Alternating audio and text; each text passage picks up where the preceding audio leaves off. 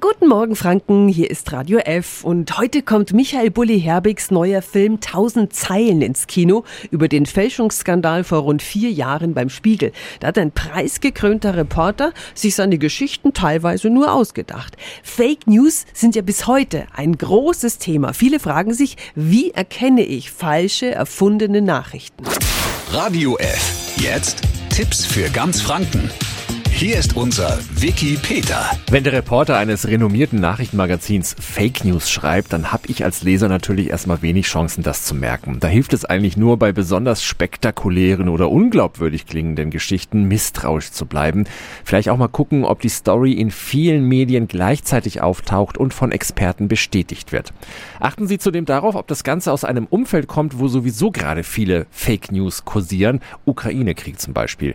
Und dann spielt es auch eine Rolle, in welchen Medien läuft was. Nur bei Social Media da wäre ich schon etwas misstrauischer. Schauen Sie, ob die Quelle für Bilder und Videos klar erkennbar ist, denn immer wieder werden alte Bilder als neu verbreitet.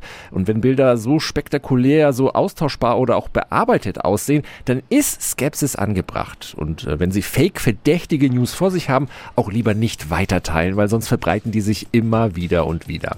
Diese Infos und viele weitere Verbraucherthemen finden Sie auch online auf radiof.de. Tipps für ganz Franken von unserem Wikipedia. Täglich neu im Guten Morgen Franken um 10 nach 9. Radio F.